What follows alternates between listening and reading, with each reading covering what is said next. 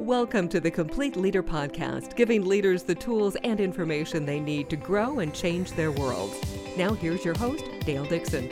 Welcome to the Complete Leader Podcast, everything you need to be a high performing leader. I'm your host, Dale Dixon, alongside Ron Price. Ron, great to be with you today. Dale, it's terrific to be with you again. And, and we've tried to have this conversation a couple times now, and we've had technical problems. So I'm really looking forward to it if we were to pull back the curtain on um, the challenges that we've had with this one episode, if we can get through this, it will be um, one for the record books. beyond, well, let's give it a go. we're way beyond third time's a charm. Uh, if we yeah. pull back the curtain and let folks know what, exactly what's happening between microphones and cameras and all kinds of things. But it's um, we're here. It's a good conversation because it's really a continuation as we talk about leaders as thinkers.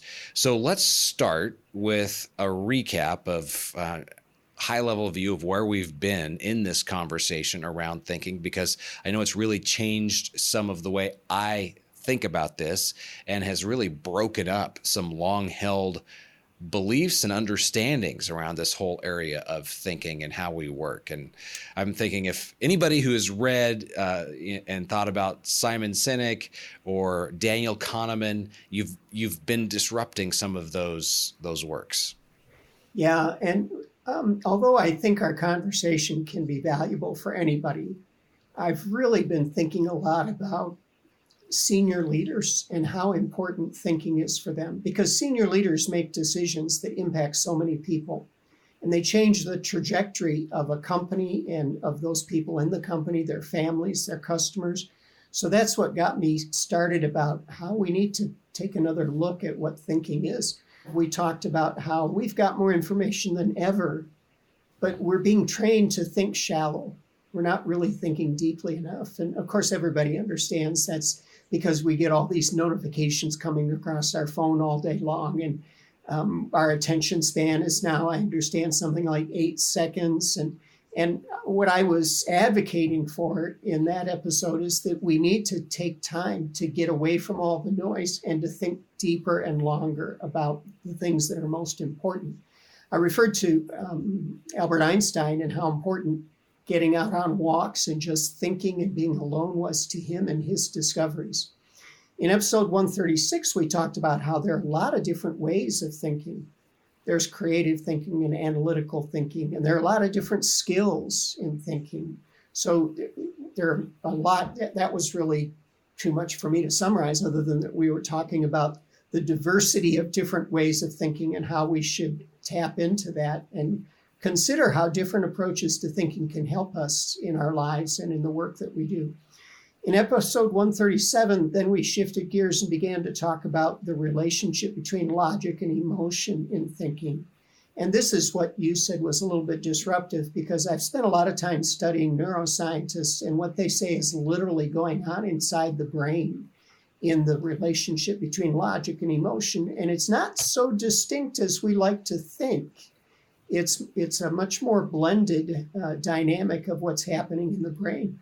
We, um, we, we really exposed the myth of the triune brain, and that's not true. We have one brain, and neuroscientists have known that since the 1990s. So we talked about that and what the implications of that are for how we think about thinking. So that brings us to today. I'd like to talk a little bit about consciousness, and then that will lead us into a little some conversation about conscience. So we begin with consciousness, unless I've missed something that you'd like to say before we go on. No, I think that covers it. Yeah, great. So conscience or, or consciousness is a really interesting concept that, as far as we know, only relates to human beings in uh, the world that we live in today. Neuroscientists are still having a hard time defining what it looks like at a um, physiological level, at watching what's actually happening in the neural pathways and where's consciousness, where is it not. They haven't come up with a really good definition for it yet. But psychologists have a pretty good definition through their lens of the way that they define the human experience. They describe consciousness as awareness and then choice.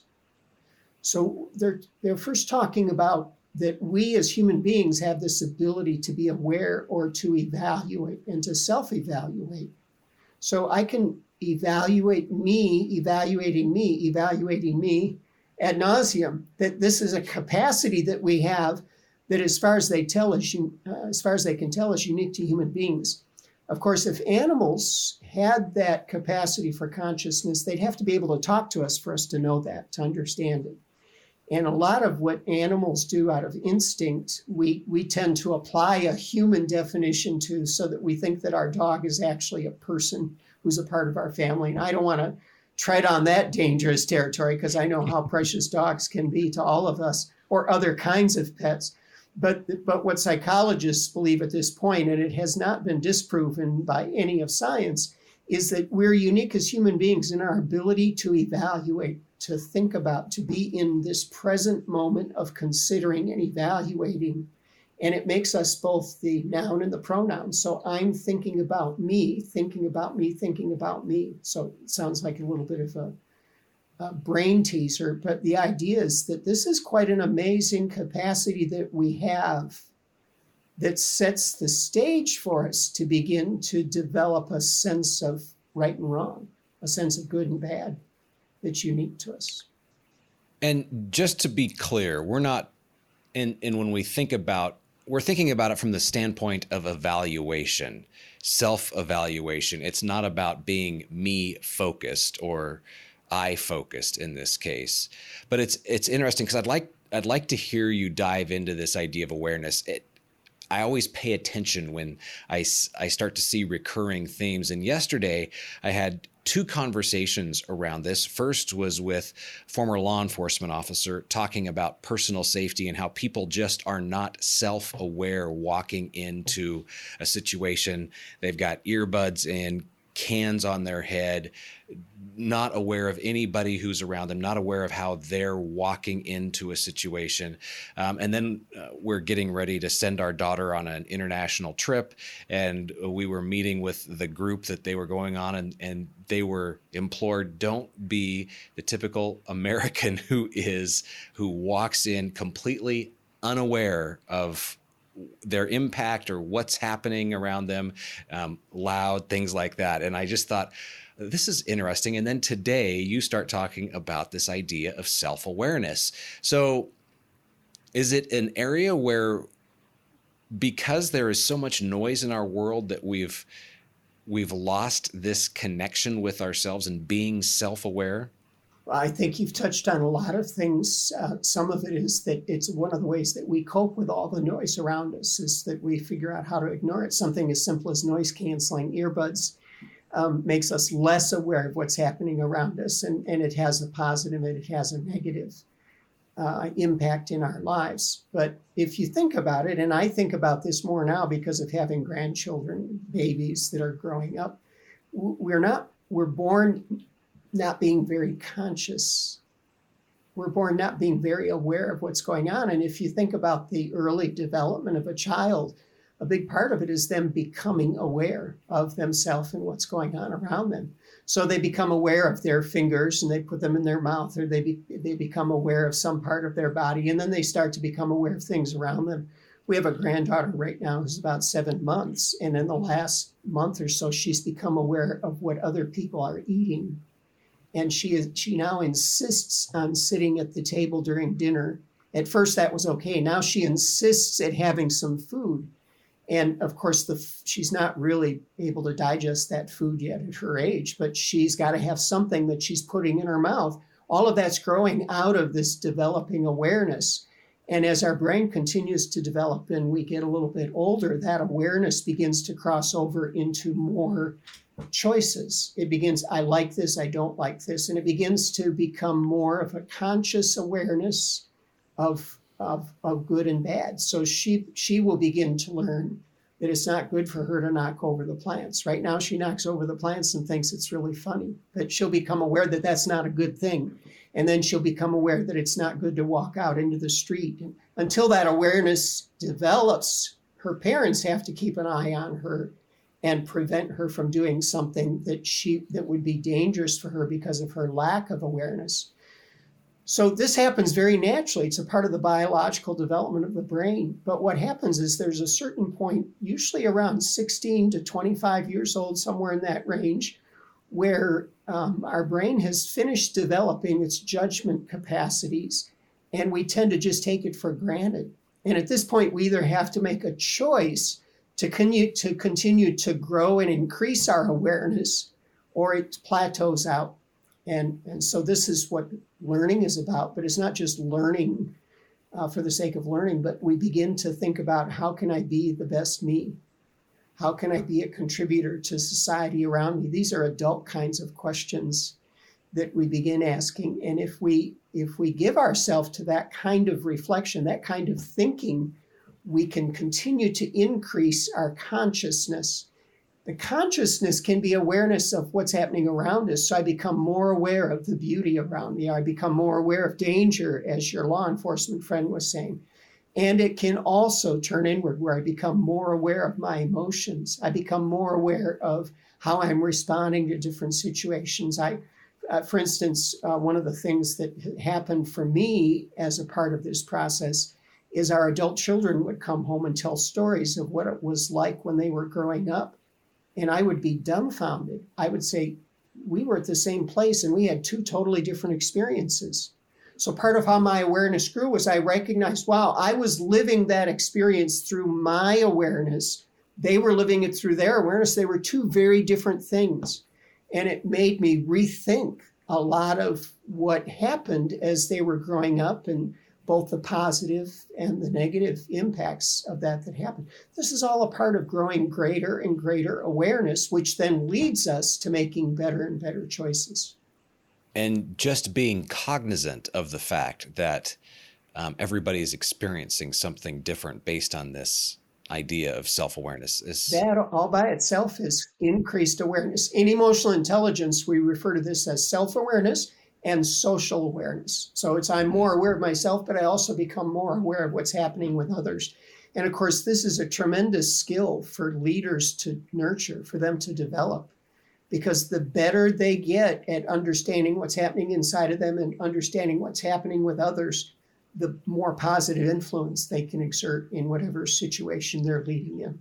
Yeah. So that leads us to okay, at some point, conscience is now where I begin to make choices. It's where I begin to recognize the difference between good and bad or good and evil. I And evil kind of sounds like a bad word to use, but most of us as adults have a pretty good development of our conscience in understanding absolute good and absolute evil. So we understand absolute good might be a tremendous act of sacrifice out of love for somebody else or a, a, commitment out of love. And absolute evil might be the taking away of somebody's life in an unjust way. That though we can we understand those extremes, but really conscience is the development of the discernment between good and evil for everything that's in between. There are degrees of good and degrees of bad that are the way that we begin to develop our conscience. And that some of it happens as a result of growing up It's sort of a broad stroke, a, a, a, macro level, but to develop conscience at a more precise level, a more nuanced level, takes a lot of effort on our part. So, do you have some examples that, or an example that would help clarify this? Yeah, let me give you some, one that's really easy. So, I'm going to take you into a car lot and a, a used car lot, and they're going to be two cars right next to each other. They're the same year, the same model, the same color. One of them has been detailed and it's it's waxed and it's shiny and you don't see any defects in it. It's just a beautiful car. The other one is dirty and it's got a dented fender and some lights are broken. And I say to you, Dale, I'm going to give you whichever card you want. It's your choice. Which one would you pick? I can't drive it first. No. I have to look at it and make the decision. Yeah. And and one of them looks near perfect and the other one is really beat up badly.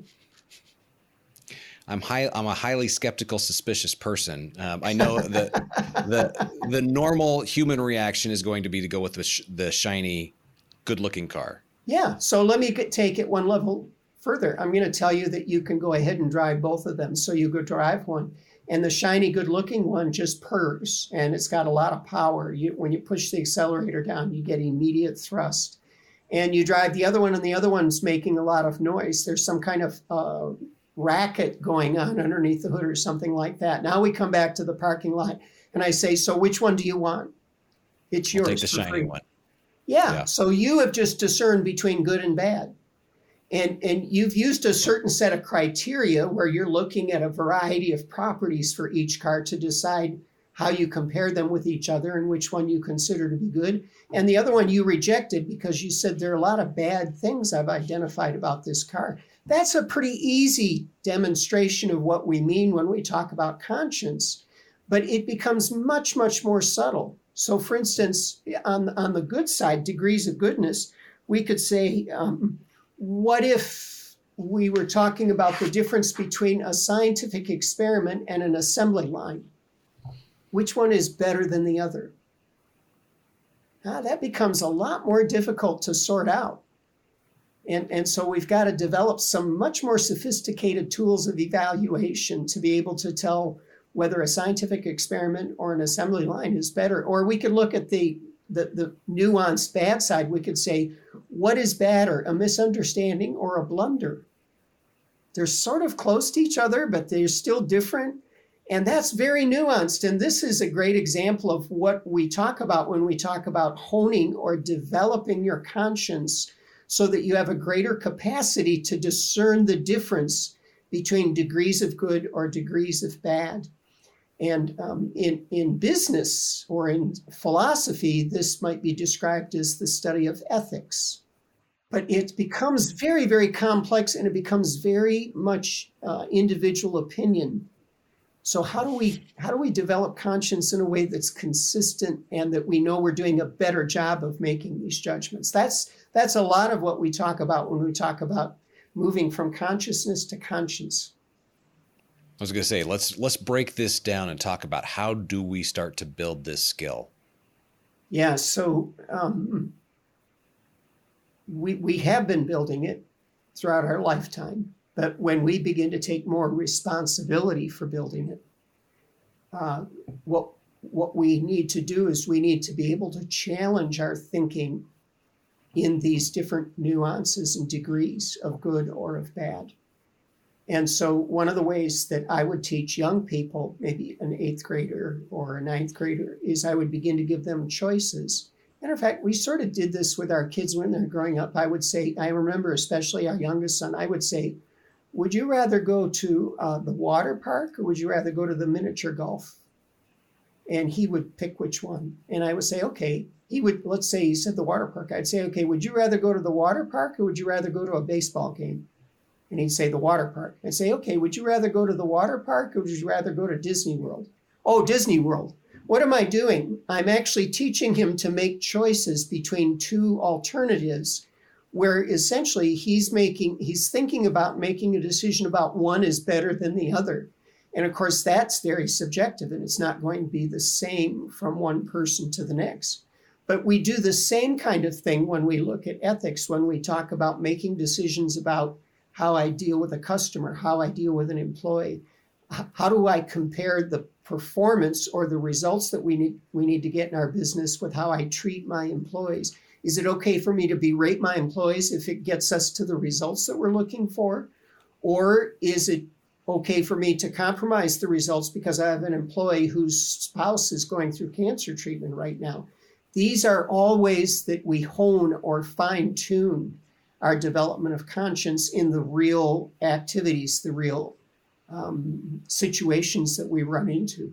But if you look at Stephen Covey, who wrote a lot about this, I think it was in his book, The Eighth Habit Find Your Voice and Help Others Find Yours.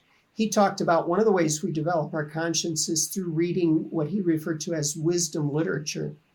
So, the reason that a lot of people still advocate for reading the classics, going back to the Greek classics or the Roman classics or the uh, English classics like uh, William Shakespeare or um, Charles Dickens or people like that is that they present us with conundrums of right and wrong, of good and bad, and they get us to think about those things. For me, one of the ways that I continually do it is through reading the Bible, because the Bible has so many stories in it that are juxtaposing right and wrong, good and bad, making choices, making good choices versus bad choices. And so it's a great way, I think, of exercising or further developing my conscience um, ultimately, the question becomes could we actually develop a science of understanding good and bad that would lead us to higher levels of the development of our conscience, which have tremendous implications in the way that we think as leaders? And maybe that's good for our next conversation because that leads us naturally into something that is referred to as formal axiology or the formal study of good and bad. Hmm. Once again, Ron Price, you've given us a lot to think about in this. That will be the focus of our next conversation as we continue to grow this skill of leaders as thinkers. Take a moment and just share with folks the number of resources that are available at thecompleteleader.org, the website. And it's a membership site. Um, you can go there and learn so much that goes in parallel with the book, The Complete Leader by Ron Price and Randy Lisk. Um, anything you want to add on that? Yeah, well, I've dedicated the last decade of my career to wanting to create a community where people who want to grow their leadership effectiveness can come and learn from each other, help each other, but also have access to a lot of great content. So the Complete Leader community is a, a, a, subscription, monthly or annual, whichever you choose, where we have three live events every month virtually that you meet other leaders and listen to them talk about how they're exploring leadership. It has over 700 resources that includes all of the podcasts that we've done together and lots of videos, blogs, coaching guides what we really want to do is provide the best content possible about around becoming a great leader. We want to create a, a, gathering place where you can meet other people who are helping grow leaders, whether they're coaches or facilitators or consultants, and where you can hang out with other people who have this great desire to become the best version of themselves, to discover and pursue their greatest potential and in, in our small way, I believe that this is how we make the world a better place, is by helping people become the best version of themselves. So you're right, it's thecompleteleader.org. And if you go there, you can find out about everything that's available to you. And if folks want to reach out to you directly, the email address? It's ron at price associates.com. Okay.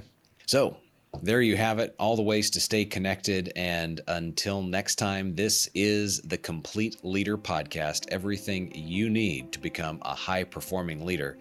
Have a great week. Thanks for listening to the Complete Leader Podcast. Find more online, thecompleteleader.org.